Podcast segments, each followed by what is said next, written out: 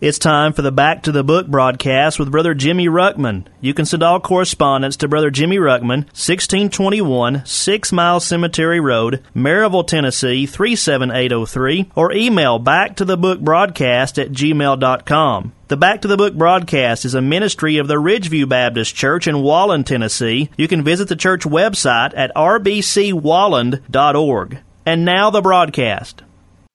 Open your Bibles once again to Romans chapter 4. Romans chapter 4, we're dealing on this thought of justification by faith. And we've been dealing with this all week. We started yesterday looking a little bit more in depth at Romans chapter 4 and just the first part of it for now, and we've not got much farther. So we're going to read our text again to get us back up to speed with where we were at yesterday, and then we're going to go to Galatians chapter 3 and just finish reading that text so that hopefully you see the whole picture as Paul is trying to get across to us here in Romans. Romans chapter 4, verse number 1. What shall we say then that Abraham our father, as, as pertaining to the flesh hath found. For if Abraham were justified by works, he hath whereof to glory, but not before God. For what saith the Scripture? Abraham believed God, and it was counted unto him for righteousness. So I took you then to Galatians chapter 3. I want you to understand something that the gospel has always been throughout throughout scripture has always been there in seed form. They might not have understood all the details. They might not have understood everything relating to Christ's death, burial, and resurrection, but they knew that there was a Messiah coming who would be that Redeemer, who would be the salvation of Israel. And in their belief and faith and trust in Christ, they found justification. That is what made Abraham righteous before God. Salvation, from the beginning of Scripture all the way to the end, has always been the same way, and that is by faith through the grace of God alone. There are groups out there, and you've got to, you have to be able to get a grasp on this because there are many groups out there that try to teach that God's way of salvation is different per every dispensation. But Romans chapter 4 and Galatians chapter 3 absolutely destroys their theory. It's not scriptural. And so I'm here to tell you that works for salvation, or obeying the law, or living up to a certain standard so that you can be justified in the sight of God is not only impossible, it's very, very much so unscriptural that might come across as harsh to some that think that you have to live a certain way in order to keep your salvation. There's groups out there that say, you know, that um, if I if I don't stay living right, then I lose my salvation. They misunderstand pieces in Scripture. We are not preaching or teaching or giving any excuse whatsoever to live a lifestyle of sin. But if we'll understand what Paul's trying to say here in Romans and Galatians, it, it opens up the door of our mind to understand we can't live holy or perfect. If we have to keep the law in any way, shape, or form to be saved or to stay saved, it's impossible for us in the flesh to do so. You can't live up to that standard. We're talking about living to, up to the standard of the righteousness of God. But when I've put one sin to my name, I've already blown myself out of the water. There's no way I can keep it anymore. I broke the record. Take a white piece of paper or, or a white sheet. Take one black marker, just a Sharpie marker or something, and put that mark on it and I don't care what you do to it, that mark will always be evident unless it is covered. You see, in our lives, if we could compare it to a, a, sheet of paper like that, every time we sin, take that Sharpie and just put a little spot on that paper. Outside of any outside means, you can do whatever you want. You'll never be able to erase that. But Christ, was willing to give us his righteousness, his record, that we might be justified before God. And uh, my friend, you can't mess that up. Once you've got it, you have it. You can't lose it. Actually, God keeps it. Just to show my point, because there are those that want to say, you know, that, well, that gives us license to sin. We're, we're not there yet, but Romans chapter 6 begins with this after he deals with these this truth in depth. He says, What shall we say then? Shall we continue in sin that grace may abound? And here's his answer God forbid. So don't at all, in any way, shape, or form, think that I am saying that because we can be eternally, forever saved, and that God keeps it, that in, some way gives us a license to sin. No. In fact, we'll find out quite the contrary. We're just finally given the power to live in such a way that we never could make in the power of our flesh before. So here we find Abraham. He's not justified by his works, as the Jews w- would have thought that he was.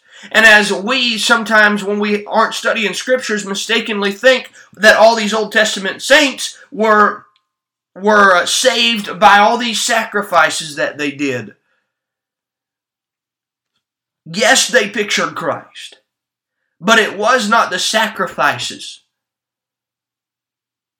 It is impossible, Hebrews tells us this. It is impossible for the blood of bulls and goats to take away sin. It was a, a, matter of faith, and really those most of those sacrifices dealt with their fellowship with God, not the relationship. It was the act of faith in Christ and the promised coming Messiah that saved them.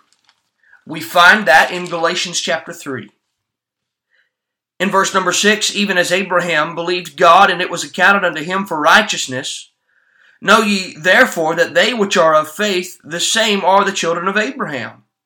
And the scripture, foreseeing that God would justify the heathen through faith, preached before the gospel unto Abraham, saying, In thee shall all nations be blessed. So then they which be of faith are blessed with faithful Abraham. For as many as are under the works, or as many as are of the works of the law, are under the curse.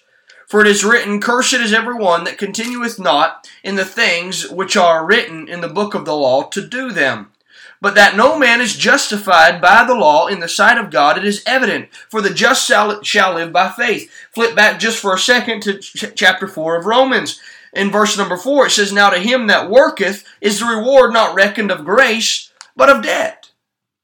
Here's the truth of the matter. Those people, these groups that think they have to work to either get saved or to stay saved, they've fundamentally misunderstood salvation. It's impossible. And when we're working, we're working out of debt already. We've already got sin to our account that we cannot erase. And so we are trying to basically say before God, I'm not guilty. Give me a fair trial. God will give you a fair trial. And that's not good for us because every single one of us are sinners. And you cannot erase your sin. See, the matter of salvation goes far deeper than just living good from here on out. You've got sin in your past that has to be dealt with. And that only can be dealt with if God takes it away and makes you just as if you've never sinned. It is impossible for us to live by the law. It's impossible for us to be saved by works in any way, shape, or form. Given uh, as much money as you want to any church. Live as good morally as you can possibly live do enough good deeds to those around you as much as you want. Take the shirt off your back and give it to somebody in need if you think you need to. Go ahead. Do it.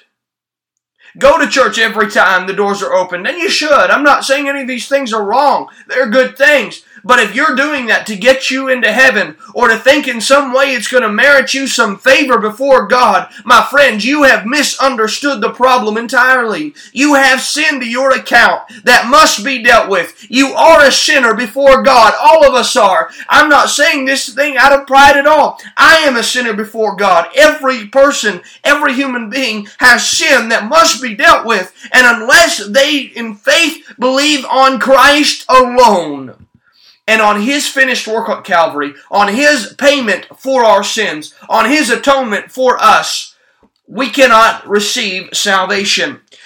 Verse 13 in Galatians chapter 3 begins to expound on this more. Christ hath redeemed us from the curse of the law. The curse of the law is death. The wages of sin is death. He says, Christ hath redeemed us from the curse of the law, being made a curse for us.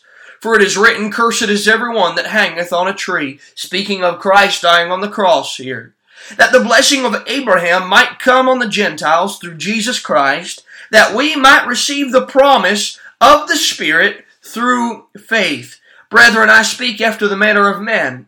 Though it be but a man's covenant, yet if it be confirmed, no man disannulleth or addeth thereto. It's the same way if in our society you write up a contract, uh, unless you have a real sneaky lawyer, you you can't just go and change the terms of that contract. You are bound to it. Well, this is a covenant.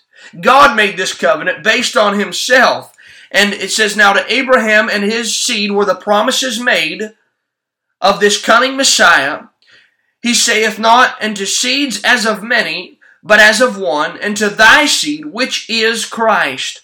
This gospel that Abraham believed in, the promise Abraham believed in, was a coming Christ. He goes on to say, And this I say that the covenant that was confirmed before God in Christ, the law which was 430 years after cannot disannul, that it should make the promise of none effect. For if the inheritance be of the law or by works, it is no more of promise, but God gave this promise of a coming Messiah and redemption. God gave it to Abraham by promise. Wherefore then serveth the law? What's the purpose of the law? We've already looked at Romans chapter 3. It was to give us knowledge of sin. Here he's going to add to that a little bit. It was to make us guilty before God. It was added because of transgressions. Till the seed, or that is Christ, should come, to whom the promise was made, and it was ordained by angels in the hand of a mediator. Now, a mediator is not a mediator, of one, but God is one. Is the law then against the promises of God? God forbid. For if there had been a law given which could have given life, verily righteousness should have been by the law. But there is no law that we can gain righteousness by. The law, where law is, there is transgression. When somebody says don't do something, we all want to do it. It's in our nature. But the scripture hath concluded, all under sin, that the promise by faith of Jesus Christ might be given unto them, or given to them that believe. But before faith came, we were kept under the law. This is any saint before Christ's death on the cross. Before faith came, we were kept under the law, shut up under the faith which should afterwards be revealed. They looked forward to come in Christ. We look behind us. Wherefore the law was our schoolmaster to bring us unto Christ, that we might be justified by faith. Wow.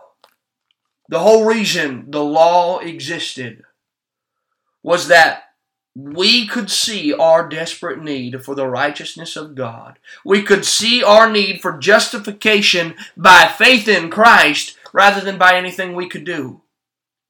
When we were under the law, try as hard as we might to fulfill it, we, could, we couldn't make it. It was impossible. But to him that worketh not, but believeth on him that justifieth the ungodly, his faith is counted for righteousness. My friend, if you've never put your full faith and trust in Christ's finished work for your salvation, I would challenge you do it today if God is dealing with your heart. I don't believe we have much time left. Christ is coming soon, and you better make sure that you are justified before God. You've been listening to the Back to the Book broadcast with Brother Jimmy Ruckman. You can send all correspondence to Brother Jimmy Ruckman, 1621 Six Mile Cemetery Road, Maryville, Tennessee 37803, or email back to the book broadcast at gmail.com. The Back to the Book broadcast is a ministry of the Ridgeview Baptist Church in Walland, Tennessee. You can visit the church website at rbcwalland.org.